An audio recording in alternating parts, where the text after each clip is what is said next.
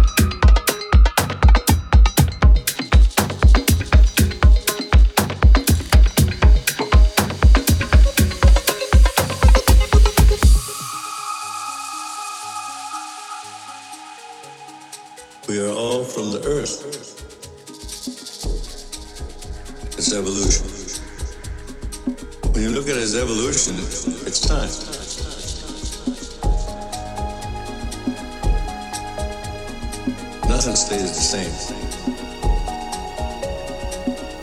You should learn how to plant something. That's the first connection. You should treat all things as spirit. Realize that we are one family.